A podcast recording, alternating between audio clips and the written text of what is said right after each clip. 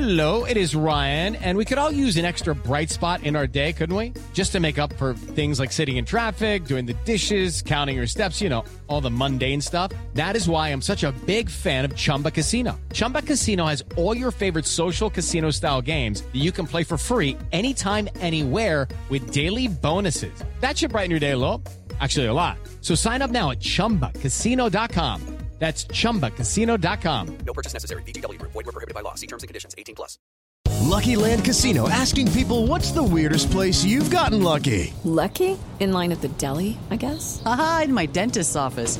More than once, actually. Do I have to say? Yes, you do. In the car before my kids' PTA meeting. Really? Yes. Excuse me, what's the weirdest place you've gotten lucky? I never win and tell. Well, there you have it. You can get lucky anywhere playing at LuckyLandSlots.com. Play for free right now. Are you feeling lucky? No purchase necessary. Void where prohibited by law. 18 plus. Terms and conditions apply. See website for details. It is Ryan here, and I have a question for you. What do you do when you win? Like, are you a fist pumper? A woohooer, a hand clapper, a high fiver. I kind of like the high five, but if you want to hone in on those winning moves, check out Chumba Casino. At ChumbaCasino.com, choose from hundreds of social casino style games for your chance to redeem serious cash prizes. There are new game releases weekly, plus free daily bonuses. So don't wait. Start having the most fun ever at ChumbaCasino.com. No purchase necessary. Group. Void were prohibited by law. See terms and conditions. 18 plus. Football Social Daily with German Doner Kebab. Get it delivered to your door via Deliveroo or Uber Eats. Hello, welcome to Football Social Daily from Sports Social, the Premier League podcast, keeping you in the loop with all the goings on in the English top flight. Thanks for downloading the show. If you're new around here, why not hit subscribe if you like what you hear and you won't miss another episode again. Now, if you're a regular listener to the podcast, you'll know that we often like to have a bit of fun from time to time. So, today's episode of Football Social Daily, we're going to do exactly that. Now, the Premier League's currently suspended due to the coronavirus outbreak, but had that not have happened, the dust would have been settling on the final day of the season, where the title, European places, and relegation would all have been decided. But of course, that is not the case, so we've decided to take it upon ourselves to discuss what might have been on today's podcast. Top scorer, Premier League manager of the season, we'll discuss the lot. And alongside me to do it, we've got Marley Anderson and Ant McGinley. Hello, boys. Hello. Hello. And so I heard on the old grapevine that you've turned your hand to wrestling during this lockdown period. Is that right? Surely not. Uh, well, you know, the thing is, uh, this is the time when people have a lot more time on their hands and they discover new uh, skills and abilities. And most people go to the kitchen, and I have gone into the squared circle. You must have a wrestling nickname, surely. You can't start a wrestling career without going in there with a with a top draw nickname. See, you, you're, showing off how much wrestling knowledge you've got there. I am, in fact, indeed, henceforth, uh, and for the rest of my career, will be ever known as the Ginger Ninja. The Ginger Ninja, very good. Well, hopefully uh, you get plenty of success in the squared circle and you pick up a few titles along the way. That's what Liverpool would have been hoping to do this season. Let's get cracking.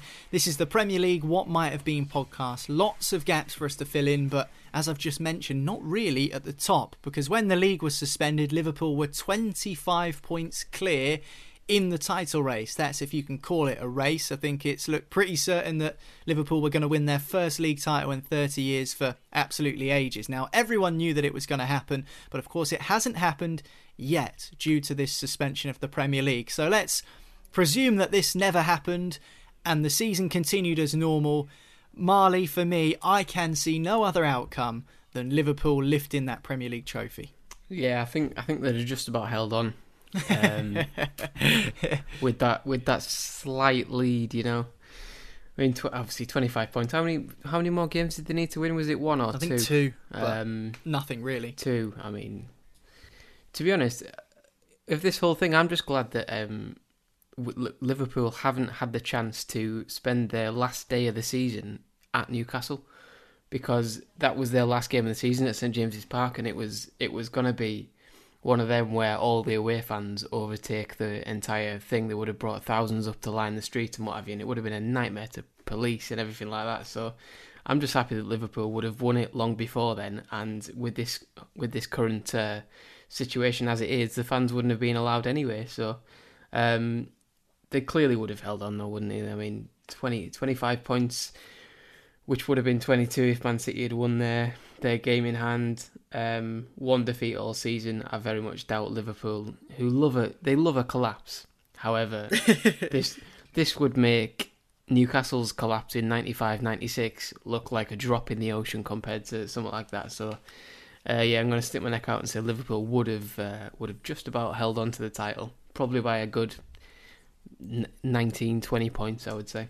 It would have been a collapse of Jenga esque proportions, to be honest. I mean, one brick comes out and the whole thing comes tumbling down. I couldn't see Liverpool slipping up.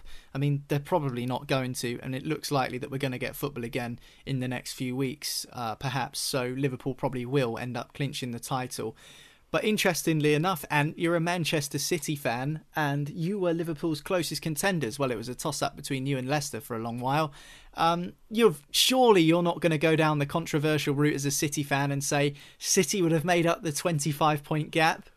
When you use the word closest there, that's closest in the sense that I'm as close to being in WrestleMania.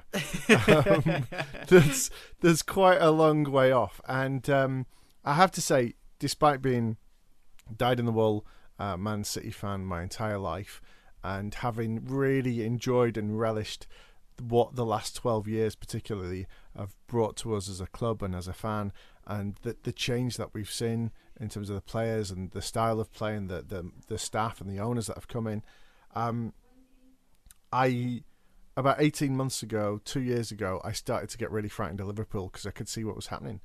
And uh, my worst fears came true, but at the same time, a little bit like a roller coaster, I've really enjoyed those fears because what what we've seen from Liverpool has really thrilled me.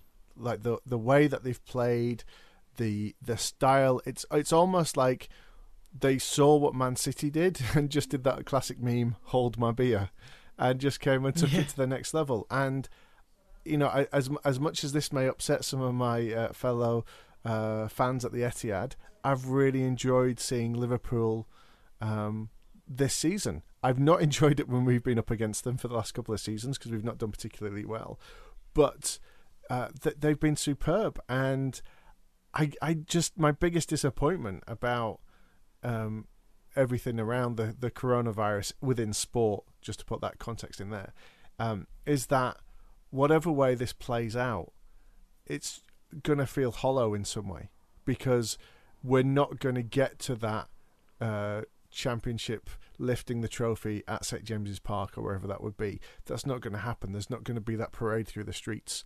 Um, and when there is that parade, I'm sure that something will happen at some point. So much time will have passed, and I I know what it feels like to be in a crowd of people celebrating that open top bus tour. I mean, we we were both there in the centre of Manchester um, at this time last year, celebrating that, and um, it's I, I just think it's sad for the city, it's sad for the club, it's sad for the players. But you're right. There's no there was no other way it was it, it was going to go down any other way, and we were all completely surprised by the Watford defeat, but that is not even a blot on the copybook.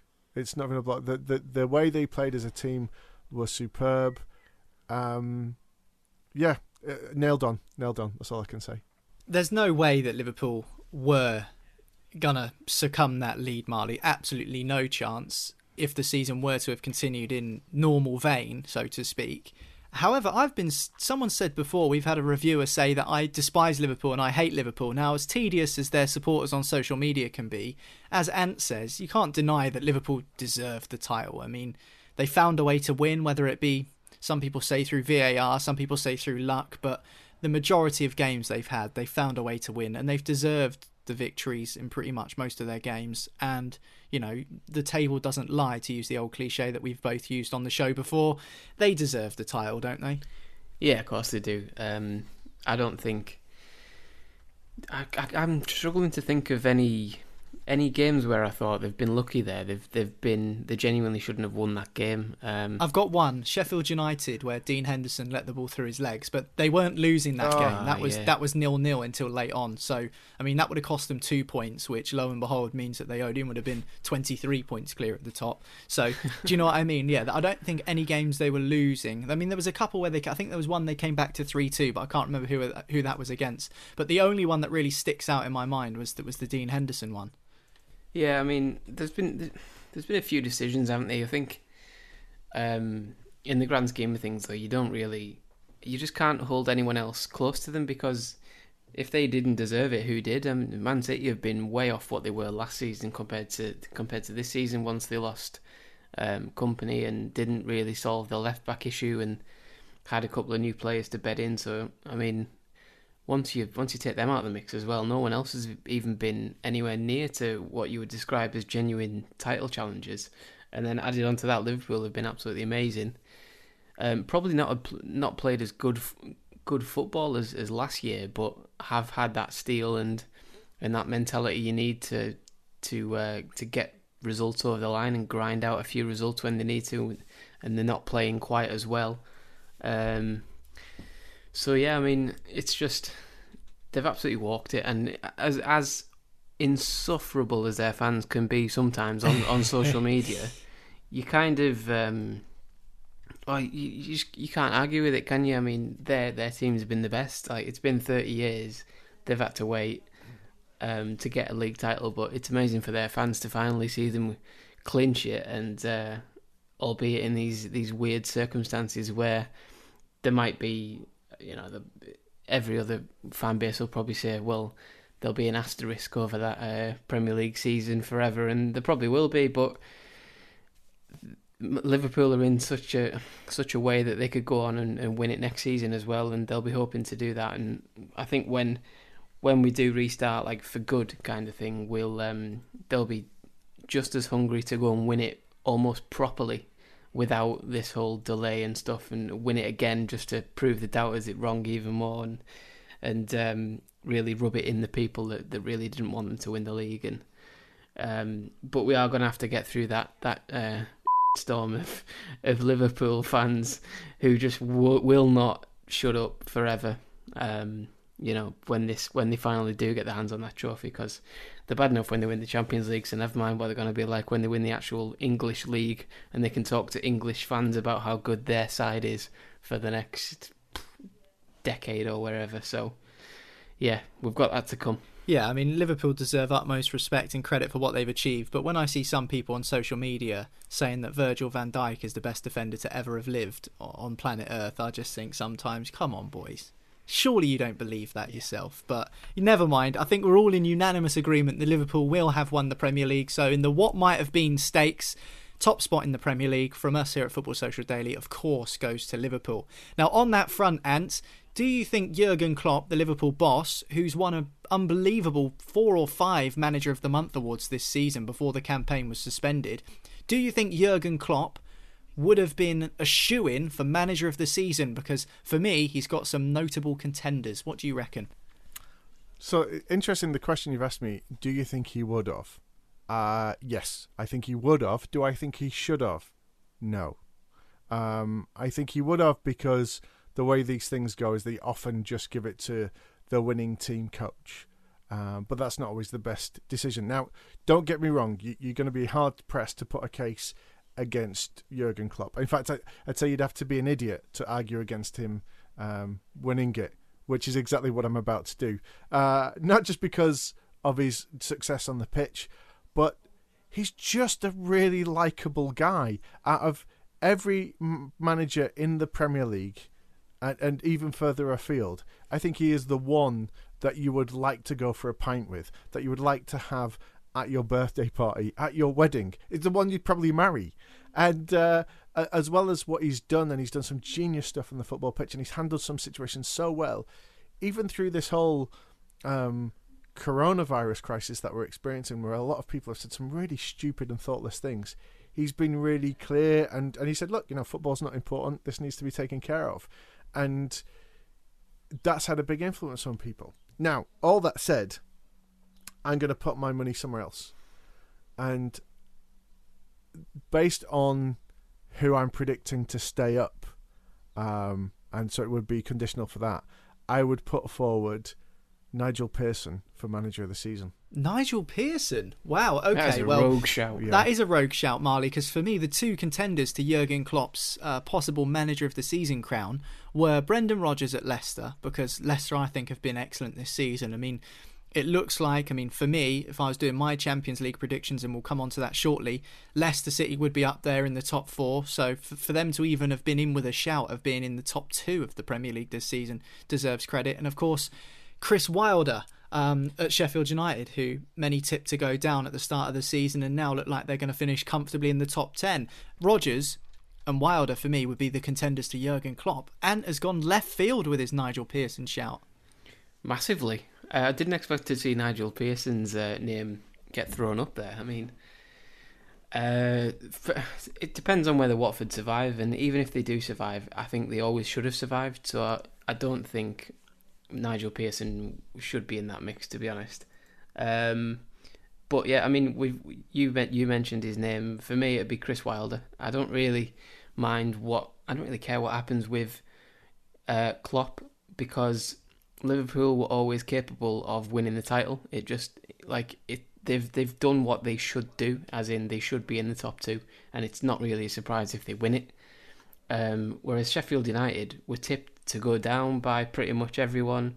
They have no real standout stars who you thought, well, he's gonna be he's gonna be a real player in the Premier League, and they've had that proper team mentality, and they're currently seventh in the Premier League with ten games to go. So I don't think you can look past him. I mean, they're above Tottenham, they're above Arsenal, Everton, Newcastle, Southampton, all these all these big clubs that they're just absolutely leaving in their wake. I mean, Watford have been a Premier League team for how how many years now? Five, four, five years, something like that, and they're fighting relegation, and Sheffield United aren't. And everyone's going to Bramall Lane and not coming away with much, and they're not scoring many goals, but they're not conceding many. I think they've there's only one team in the league that's conceded less, and that's uh, that's Liverpool. So if you look at that, I mean that is ridiculous to do. It's a hell of an achievement by Chris Wilder. And if you look back at his um, his career, he's never failed anywhere he's been. In the lower leagues, he's done well with uh, Oxford. He was at Halifax for a little while, uh, way down in, in non-league a few years back, and then he got his his dream job, Northampton as well. Yeah, um, Sheffield United is, is his his club. It's his his local local bloke, which is always nice as well to see local guys doing well at their their clubs. Um, and he's he's absolutely smashed the job. I mean, the test is to stay there as much as possible and take Sheffield United to the next level. But when you sign in twenty five million pound midfielders like Sander Berge, who was wanted by a lot of Europe's top clubs, and you're attracting him to Sheffield United, the the foundations are in place there for him to build a a genuine, proper Premier League side and, and build them for the next 10 years. So I think that achievement alone would be enough to give Wilder the um, the manager of the season gong this uh, this year whenever it gets handed out. Uh, my case is based on the fact that it is manager of the season. So you're looking at the season that you've got. And uh, yes, I, I think you're right. I think Wilder is, is definitely and should by all means be up there because I think a lot of this is down to what the the way I see it should be is not just about what you've won because some people would argue you can go and buy the league, those kinds of things. Um, but it's what you've been able to do with the resources that you've got.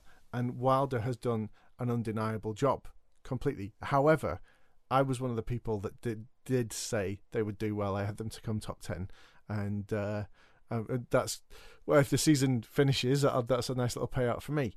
On the other side of things, where Watford were, they had two managers gone already before Pearson came in. Even before Pearson had, uh, had come in, they were dead and gone. For for Watford to stay up, it would be the equivalent from the position they were in. It would be the equivalent of Liverpool throwing away the title. No, no, no. Surely not. You think so? I think there was always one or two wins in it down there in the in the relegation zone, and I do think that you know when Troy Deeney came back from injury, I think that was a big boost mm. for uh, for Watford then. So I think maybe Deeney should get more of the credit than Pearson. But then De- Deeney does have that wonderful statistic from playing. Was it four different managers in the same season uh, at the same club and in four successive games because his injuries were so bad and and various uh, managers that he had. I think I think the thing is that there is a lot of momentum that you can put to Liverpool, obviously because they've been building for a few years. Sheffield United with Chris Wilder, he did so well in the Championship last season and before that as well. They've built that momentum. Whereas what you're looking at is in terms of this is not about the team, it's about the manager and the job that the manager's done. And that is why I'm going for Pearson because he's transformed that. Four, you know, three other people were unable to do that with Watford, who were an FA Cup final team last this time last year. Remember, and arguably that's when they started to drop and go downhill because they had a terrible six months after that. But in terms of manager of the season, what he's done, and and and it's not the first time he's done this. A lot of the credit for Leicester's success in 2016 goes to what Pearson did then. He's not the most likable character, but it's not a popularity contest. It's in terms of what they've done to that team. He'll just call you an ostrich if he doesn't like you. you just say you are an ostrich. Um, Were you the, only- journalist? Were you the journalist he called? I wasn't. No, I wish I was. Can you imagine? That would be the perfect Twitter bio. Nigel Pearson once called me an ostrich and said my head was buried in the sand. It Would be brilliant. Well, Ants nailed his colours to the mast there, Marley, for Nigel Pearson. Yet again, he's he's bringing some points to the table, saying that Nigel Pearson uh, keeping Watford up is the equivalent of Liverpool throwing away the 25 point lead. I'm not so sure that's the case personally. Um, for me, it's hard to look past Wilder or Rodgers, but we're going to need to make a decision between us. I don't think Ant is going to budge from Nigel Pearson. Jurgen Klopp might actually get overlooked in this situation, unbelievably. So come on, who are you rooting for, Marley? Out of the names we've mentioned, who's going to be your your solid choice for manager of the season? Uh, yeah, for me, it's it's got to be it's got to be um, Chris Wilder at Sheffield United. I think. I don't think anyone's done what he's done um, at this level for a long time, and for him to do it this year as well, when the league's very very competitive and all the rest of it, uh, with a small budget and everything like that, I think, I think he gets it for me. So I'm I'm sticking with uh, with Chris Wilder. All right, cool. Well, I'll go with Chris Wilder again. I can't believe we've decided between Chris Wilder and Nigel Pearson as our manager of the season. I just never Hey, thought you we- can't say we're toeing the line. You can't say we're toeing the line with any other. We're individual. We have our opinions, I, and I'll say I'm happy with Chris Wilder getting that. E- exactly, and that's the reason it's called the What Might Have Been podcast because you can't argue with us because it hasn't actually happened. No one knows what the true outcome is. That's why we're doing it on this episode of Football Social Daily, and we'll have more predictions of what might have been after this. Football Social Daily with German Doner Kebab. Kebabs done right and delivered right to you via Uber Eats and Deliveroo. Football Social Daily. Subscribe to the podcast now so you never miss an episode. Welcome back to Football Social Daily from Sports Social, the Premier League podcast, keeping you up to date with all the latest goings on in the English Premier League. But for this edition of the show, we'll be looking across what might have been in the top division of English football this season. Of course, the season's been suspended due to coronavirus, so we thought, seeing as it was due to be the last weekend of the season, and everything has already been decided. If things had carried on as normal, we thought we'd fill in the gaps for you and come up with our predictions of who's going to win the league, who's going to be manager of the season, who's going to finish in the Champions League spots. And it's the Champions League spots where we find ourselves now because we've decided between us Liverpool would have won the title. For me, two of them are easy to get, and I still think Leicester and Manchester City would be uh, two and three in whichever order you choose. I think it's the fourth spot which I'm struggling to uh, to figure out who goes there. What about you? W- would you agree with that? Yeah, I would. Um, see, Chelsea are the, the the one in question when it comes to who's going to get that fourth spot. And when you look at the games that Chelsea had left, they have it tough because uh, not only are they up against Sheffield United and Wolves, who are sniffing around not just for Europa League, but potentially any slip up and, and take that fourth place. Um, they also had Liverpool. Uh, and then down the other end of the table, there were scraps against Villa and Watford and West Ham, who are all fighting for their life in terms of uh, Premier League survival. So I think from that point of view, Chelsea, are in, in no way can you say that they are guaranteed to get that fourth spot. Uh, Manchester United, they've been so up and down.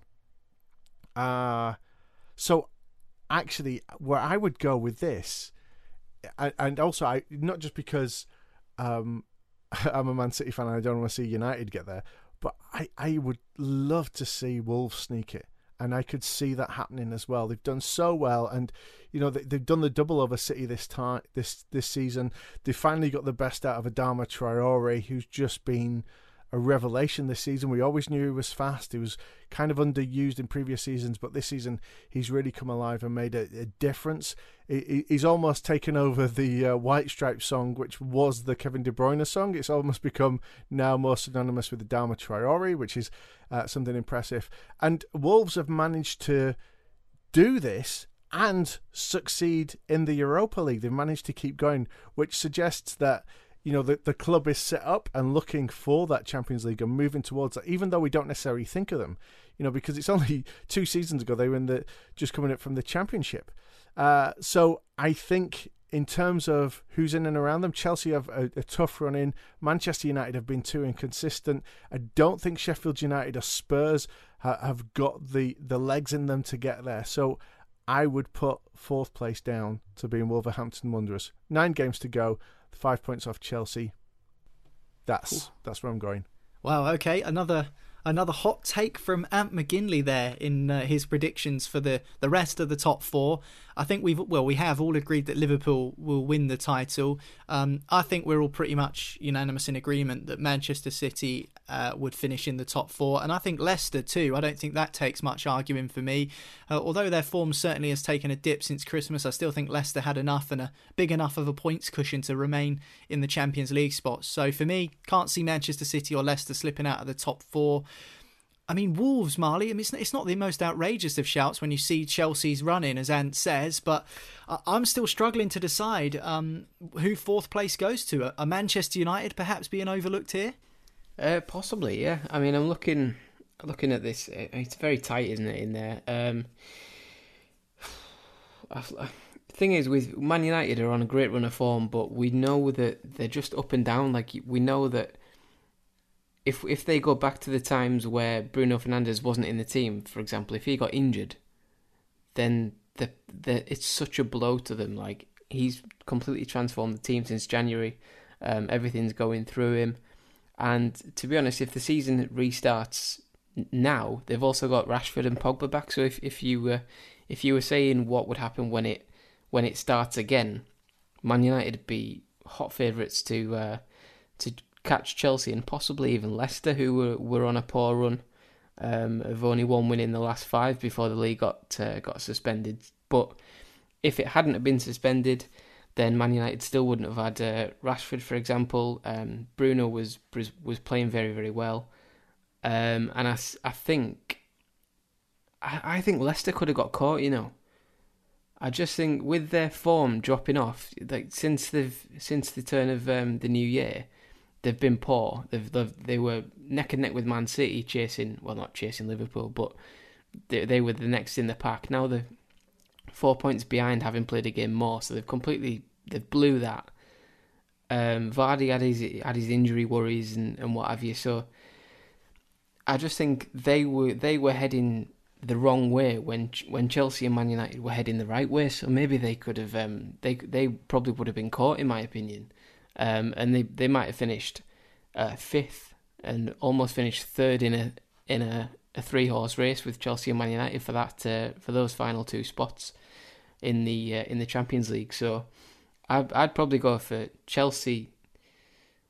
I think Chelsea Man United would have been like literally neck and neck, like goal difference style. I think they would have been the same, uh, maybe maybe a point or two at most. Um, and I think they'd have both edged Leicester.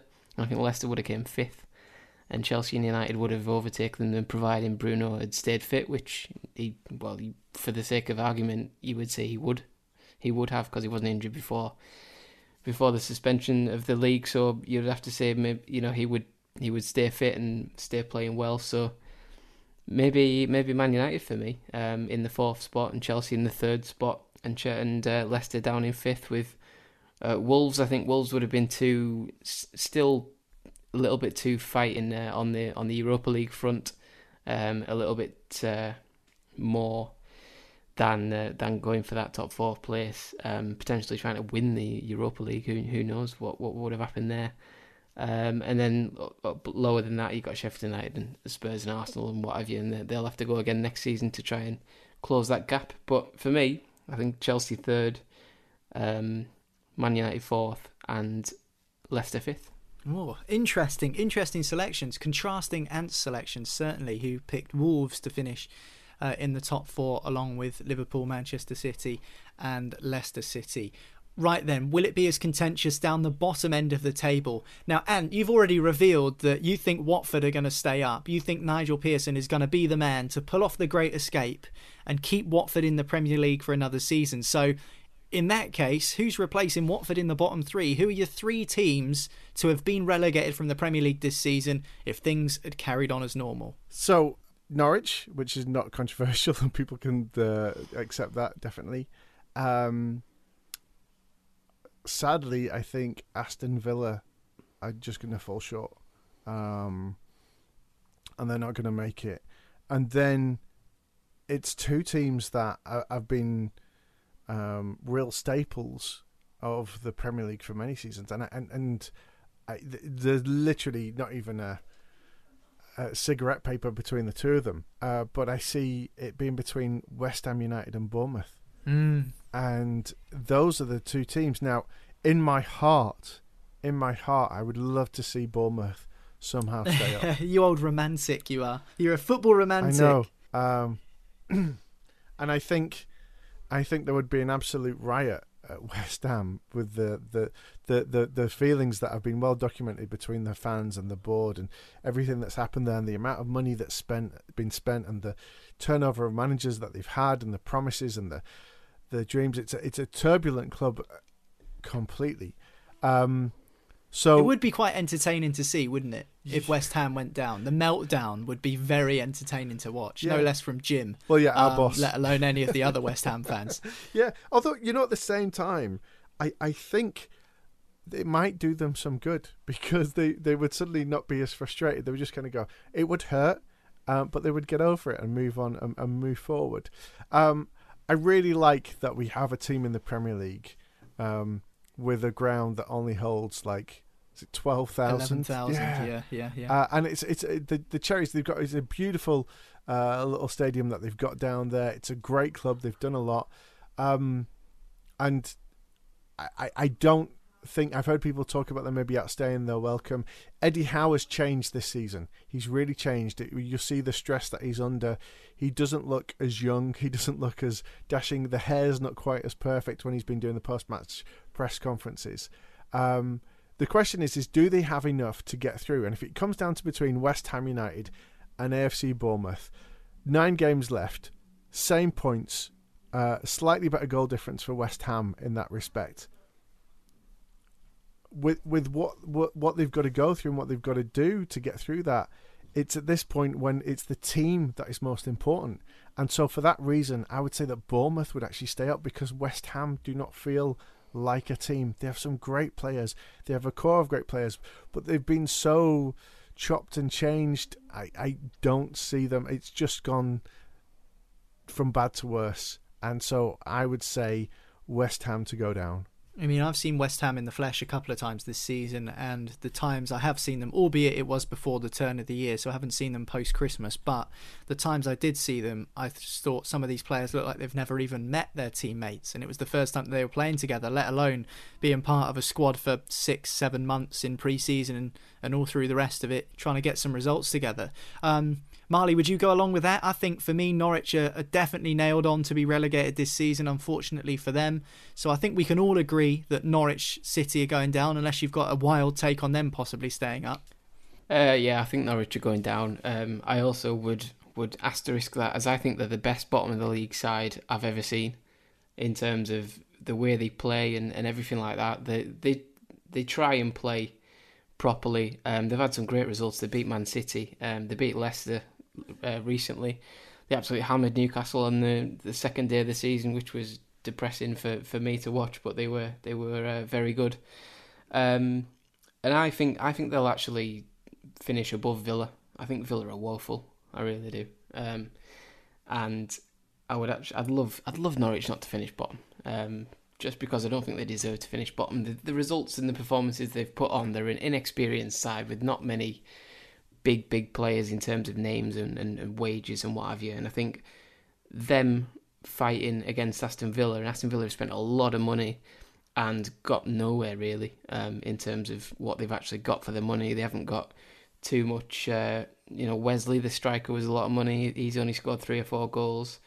Grealish has obviously been amazing, um, but he's, he's pretty much a one man team. If you can stop Grealish, you beat Aston Villa nine times out of ten, don't you? So um, it's obviously between them two for the bottom two places. But the other one, I mean, you're, you're probably looking at one from three, aren't you? West Ham, Watford, and Bournemouth. Um, poss- possibly Brighton could get sucked into it, but they've got a much better goal difference, so they're they're probably looking at being three points above West Ham and, and Watford and Bournemouth rather than two.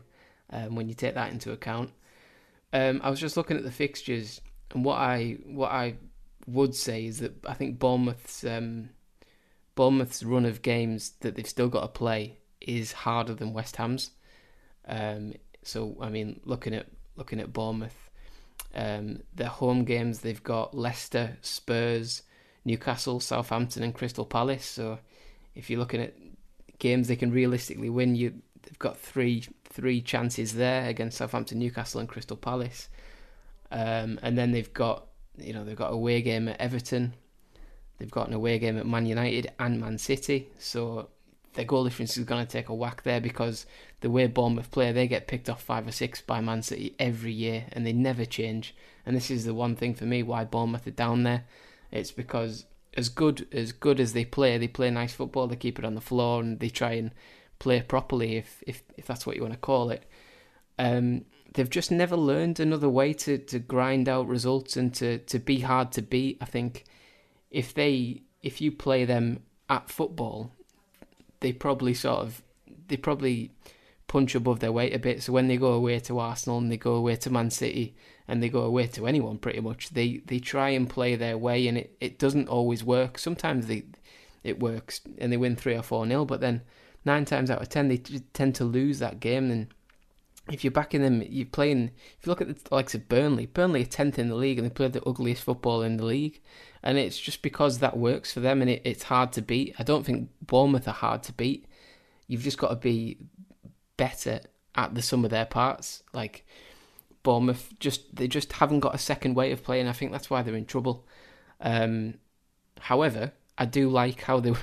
It's a bit of a contradiction because I do like what they're trying to do. I just don't think it, it always works for the Premier League, and I think that's where Eddie Eddie Howe's um, the questions over him remain for me because if you're in charge of a, a, football team for I think they've been in the Premier League for, for five years now, Bournemouth, and they've never had that. They've never he's never worked out a way to make them better each year. It's like they they show signs of getting better and then they don't they don't do it, and I don't quite know what that is. So maybe maybe their time's up. Maybe it's it's caught up with them a little bit uh, a little bit quickly quicker than they than they hoped.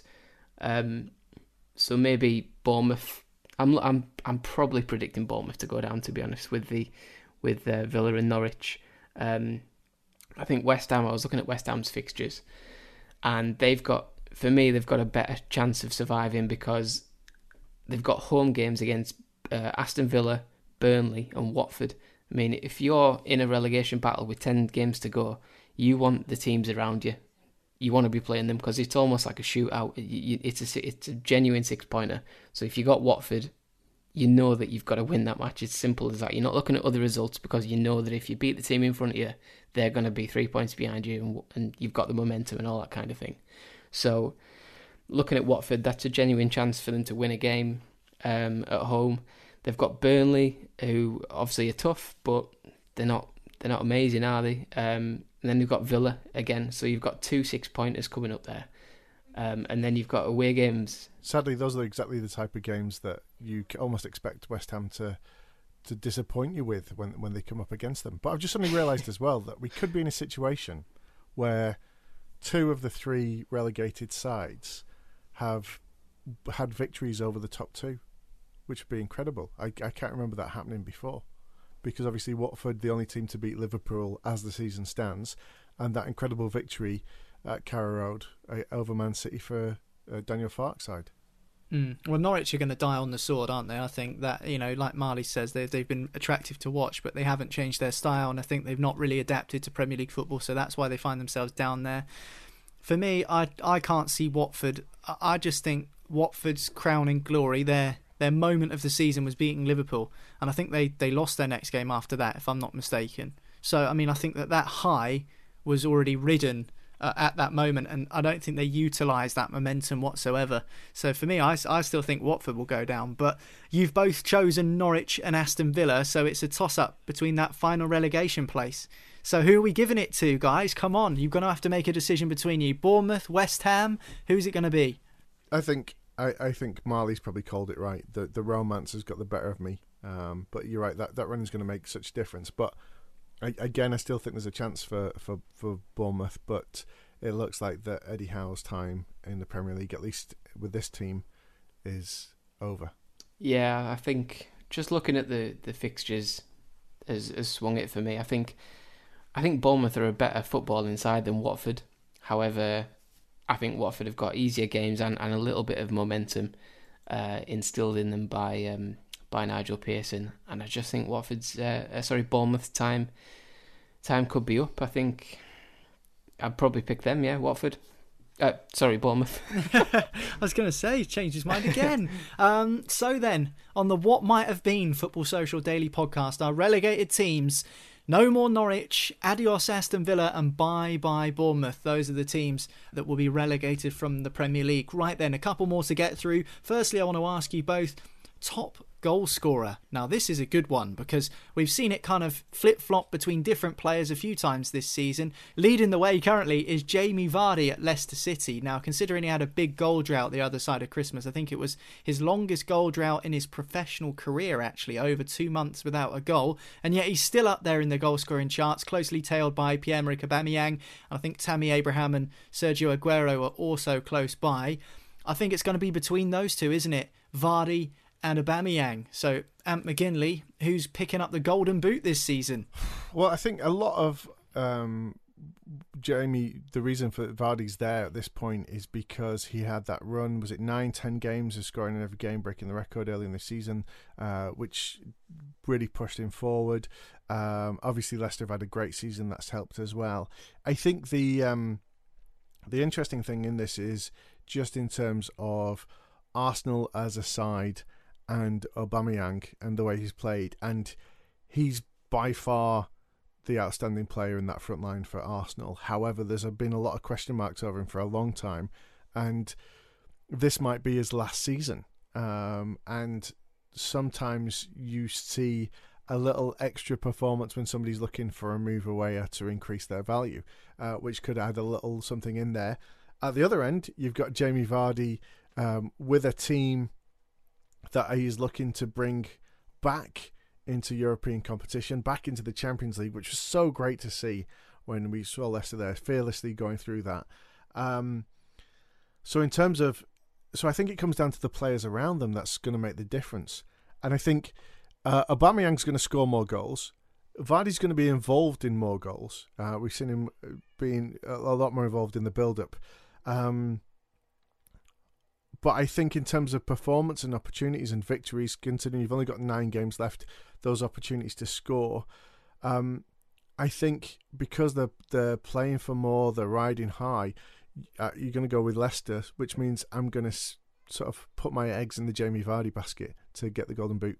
Well, I'm going with Aubameyang. So Marley, the deciding vote comes to you. Is it going to be Vardy? Is it going to be Aubameyang or someone else entirely? Um, I um do you know what? I'm I'm reluctant to not throw Sergio Aguero into the mix. To be honest, he's only got th- he's got three three fewer goals than than Vardy, and just looking at the fixtures again before, I mean, Man City have got Bournemouth at home, and I think Aguero could easily bag four four or five in that game by himself. Um, but going back to sticking with um, with either Vardy or Aubameyang, I would say Vardy has the better chance of um, of hanging on to it. He's got a two goal lead, so he's got 19, and Aubameyang's got 17. Um, and what I've always liked about Jamie Vardy is he scores against everyone. His top six record of, of, of scoring against the big big clubs is insane. Like he scored something like twenty five in thirty or in thirty games against them or something like that over the years since he's been in the Premier League, and that's that's a, a big plus because there isn't there literally isn't a team you wouldn't back him to score against. Um, I think with Aubameyang, with Arsenal's formation changing slightly in the uh, in the few weeks before the um, before the lockdown hit, uh, Aubameyang was playing from the left of midfield, and I don't think that's his best position for scoring goals. I think he he will still score goals from that position, but not enough to uh, to make up a two goal deficit on Vardy. Um, so I would I would back Vardy to uh, to stick with his uh, his golden boot and, and stick that in his uh, in his um, trophy cabinet at the age of I think he's 32 now. So it's not a bad way, not a bit, not a bad way to celebrate getting into your 30s by still proving that you're one of the hottest strikers in the uh, in the league. So yeah, I'd, I'd stick with Vardy for me. Can I, can I just just back up what you said about Sergio being an outside bet? He is, of course. I don't know if you've seen this recently, and it's something we've known for a while as City fans. But he is he has the record for the highest ratio of goals per minute, uh, um, 107 minutes for every goals. Now that's sort of uh, slightly to do with the fact that he's had a lot of trouble with hamstrings. He's also been involved in two car crashes, and so he's not. He has been two months off every season. yeah, every season he just gives himself two months off through injury. Yeah, in quotation well, he, he did this well. Like last season, he was in Amsterdam and was in a taxi that was in a car crash. There was another little bump earlier this year as well. Uh, so I, I don't know if he was in driving in one of those or not. But he's not the best look in that situation. But he's very rarely had the consistency of a season um, to play in every single game. But his record's amazing when you look at the amount of goals uh, that he scored. He's up to 164 goals in, in the Premier League now. Uh, that's over eight seasons. So he is definitely going to be with us for one more season, I think.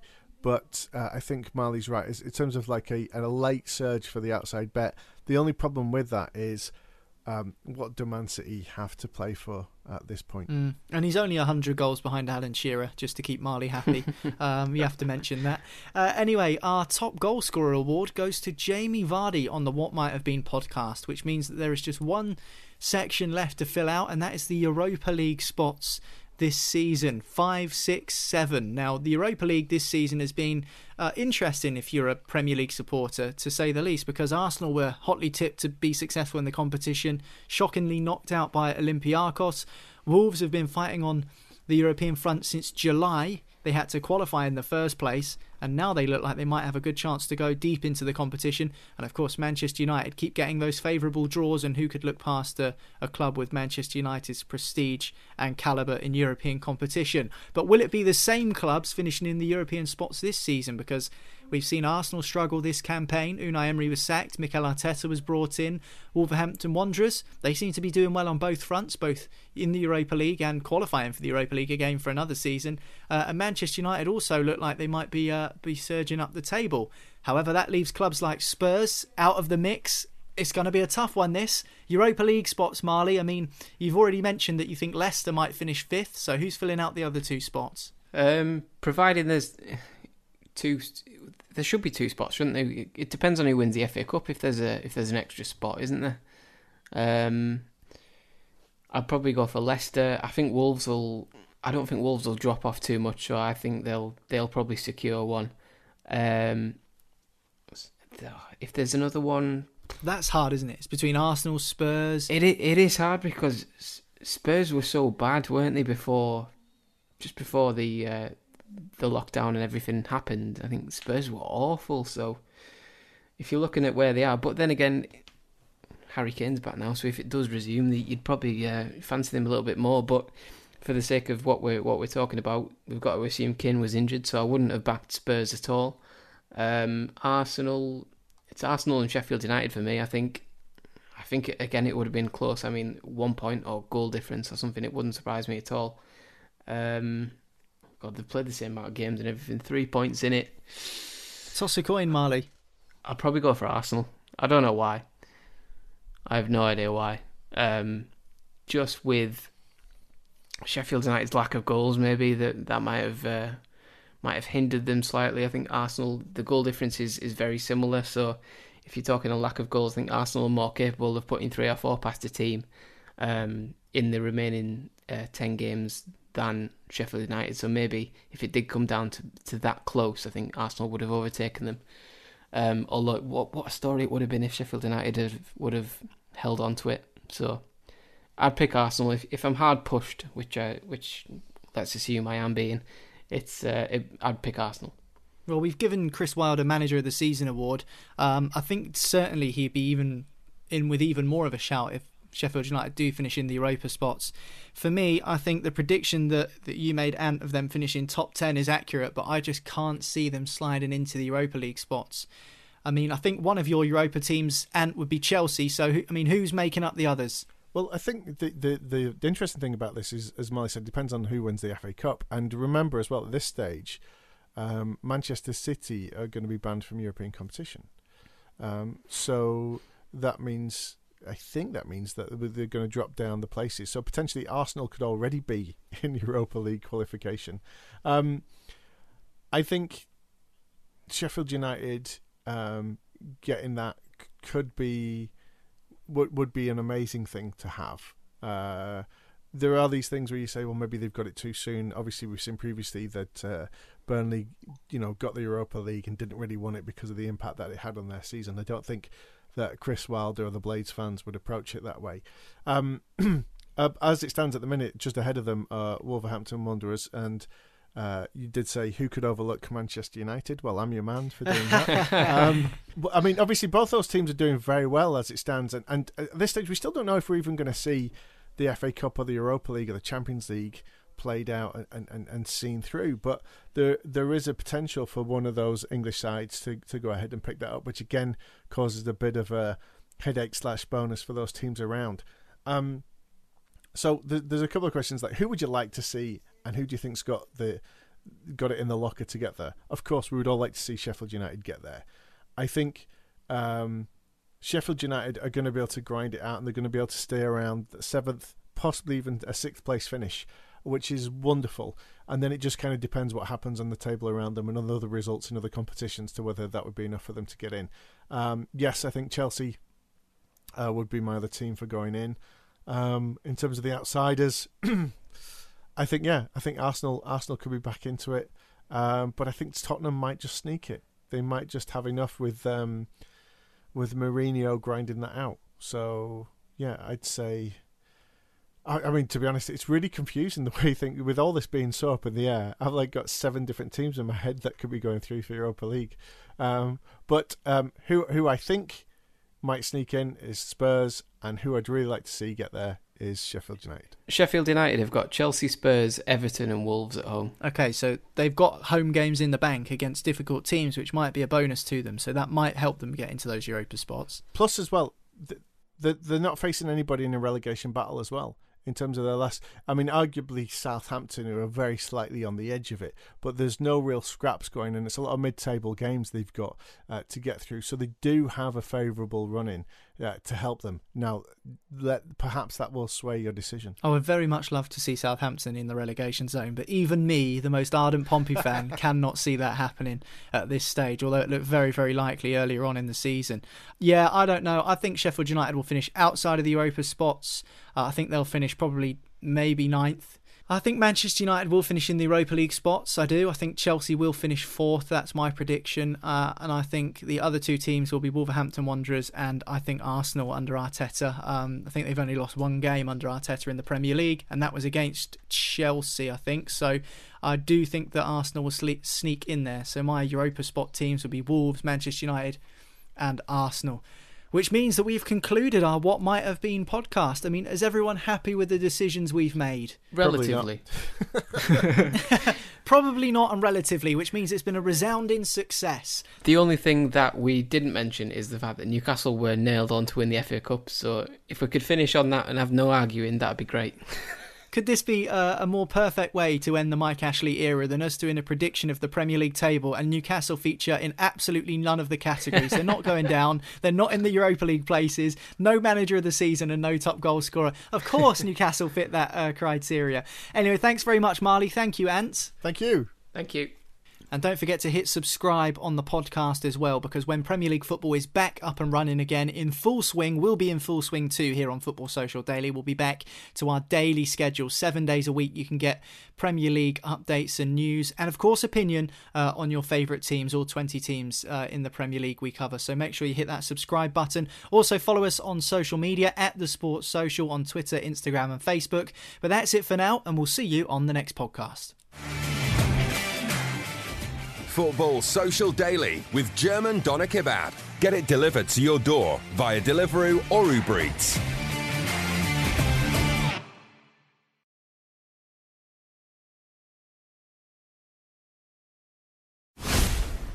Right, okay, you've listened through the boring end credits. I shouldn't say that really because they've got our sponsors messaging. We love you, German Doner Kebab. But that means you've got to this little Easter eggy bit at the end of the podcast where we discussed what might have been in the Premier League season had it not have been suspended. Now, of course, we don't want to keep you for too long, so we'll try and rattle through this as quick as possible. But just as we went off the podcast, Ant McGinley said, What about goal of the season? What about player of the season? So then, Ant, the stage is yours. Goal of the season, player of the season. Who are your contenders? Let everyone know. Well, I just really want to get this in, and you could arguably put it in um, for, for both categories. The player behind this, he is the most. Uh, he's got to be the most tired man in the Premier League, and he's the one person, and he's the one person who would have been glad to have this whole furlough bit where everybody's stuck at home. Except he didn't get to do that because he had to go back home to South Korea to serve in the Marines. Now, arguably, uh, uh, now I've heard reports that he basically just uh, was, sat in an office for three weeks, but still, I'm of course talking about the Spurs uh, wonder player that is Heung-Min Son, and I'm nominating him for this goal, not just because it's a brilliant goal, but when you think about the last couple of seasons that he's had, um, the success that he's had on the field. When, when when Spurs have been without Harry Kane, he stepped up. He's done brilliantly. He's been consistent for them. He's travelled back and forth to South Korea, been consistent for them. He's had success there. He's scored in the World Cup as well. He's just been on fire. I think he's played more games than my Sunday League team, and the goal that he scored was not the goal of a man, and that I'm putting forward. It was not the goal of a man who is knackered. Right, this is the goal. If you remember it, uh, from December against Burnley, where he ran from his own half, and it was like one of those video games where all the players on the other team come around you, and he manages to outrun them all. It's this surging run all the way through, and a beautiful finish. It is by far my goal of the season, not just for the, as visually, but when you take it in the context of you're thinking this guy must be knackered. He must want to lie down every time somebody passes them the, the ball, but he has the heart, he has the drive, he has the motivation. He's a glorious player to watch, and it's an amazing goal. Unfortunately for you, Marley, my goal of the season goes to Kevin De Bruyne um, against Newcastle United, where like an absolute rocket. He I don't know whether he struck it on the half volley. I can't quite remember. I think it was, but it came off his foot at about 400 miles an hour, like a like a space rocket, and smashed the underside of the bar. I mean, Dubravka's a good goalkeeper, but even he had no chance with that. So that would be my goal of the season: Kevin De Bruyne at St James's Park against Newcastle United. Where he chested it down and then just absolutely levered the volley in off the underside of the bar. So for me, De Bruyne takes the crown for goal of the season you are undoubtedly going to go for a Newcastle player, aren't you? Uh, do you know what? Uh, if you'd came to me before you said yours, I was going to say De Bruyne because I was thinking about uh, that ridiculous volley he scored. But now you've nominated it, I feel it's my duty to uh, to nominate a different one. Um, and as anyone who's ever listened to this podcast would uh, would not be surprised by, I'm going for another goal that happened at St James's Park, which is Matty Longstaff against uh, oh, against Man United on his Premier League debut, uh, it's just the things you absolutely dream of this moment. Um, as he would have went to bed the night before, dreaming of just something, just half a chance, or just to even play well. Never mind scoring. But when we we, we had the counter attack, um, I think Almiron played a great ball up, and um, it ended up getting laid off to Longstaff in the edge of the box, and you, the whole crowd was just like silent in anticipation, like "Go on, son, smack it, just give it a give it everything you've got, and he just ripped it bottom corner straight past De Gea. He had no chance, and it was just one of the moments where you just felt the emotion of this local lad scoring in front of his home fans, fifty-two thousand. Um, and it was just it was an amazing moment, great goal, um, and the the whole the whole sort of action of scoring that kind of goal in front of your uh, in front of your fans is just amazing. Um, and then he scored against Old, uh, against Man United again on Boxing Day in Old Trafford, but we lost that match, so let's not talk about that. Uh, we'll forget about that one. But the goal that St James is on his debut certainly uh, will be long remembered by Newcastle fans and by Matty Longstaff himself, of course. So that's Marley's goal of the season. Come on then, Ant, finish us off. Who are you going with? Player of the season? Please don't say Oh, Jordan. Brian Henderson, as I've seen a few other people suggest on social media. It might well be him, um, but with a middle name like Brian, I don't think I could stomach it. I mean, he's just would he not just be? Is it just me, or is he the least fashionable player to ever be up for Player of the Season? And I, I just, I, yeah, I, I just don't, I just don't get. I mean, I, I, I have respect for the guy. I think he's done wonderfully for England and for Liverpool, but he's just He's had a great season. Yeah. He's had a great season, but has he had a better season than some of his teammates even? Yeah, that's it. And also as well, like he's just like, like if if if- you're put it like this, right? You're playing FIFA and you open the pack of players, right? Uh, what's the noise you elicit when you open and you've got Messi? You go, oh yes, right? If you get you know Kevin De Bruyne, you're like, all right. If you get Jordan Henderson, you're like, meh. And that's that's the problem for me. I think uh, he, he's he's he's the new James Milner, um, and so I'm going to go for uh, the guy you nominated for goal of the season. So he could be on for a double here, and it's Kevin De Bruyne, and he's on 15 assists. That's uh, more than one in two uh, for this season. He got 16 last season, even with uh, the injuries that he had, and 18 the year before. Now, the last time anybody got um, three seasons in a row uh, with the most assists, who was that? No idea. Henry? No, David Beckham. So Wow. this this is the kind of season that he is having, and this is also a player who's never won a PFA or any of those awards as well. So um, I I think this is possibly his best chance of getting Player of the Season, and he I've seen him shortlisted in a few places. He may not get it because the chances are it will go to somebody at Liverpool and, and well deserved. But I'm gonna put my money behind De Bruyne for this one. Okay, so Kevin De Bruyne wins my goal of the season award. He wins Ant's Player of the Season award. Marley, come on then. Who's uh, who's getting the award for uh, for Player of the Season this year in the what might have been stakes? Is it Henderson? Um, do you know what I I as as biased as I usually am, there are literally not there is not one Newcastle player I could even possibly nominate without bursting out laughing for this uh, for, for this been award. all right. Dubravka's been yeah, class. he's been he's been all right.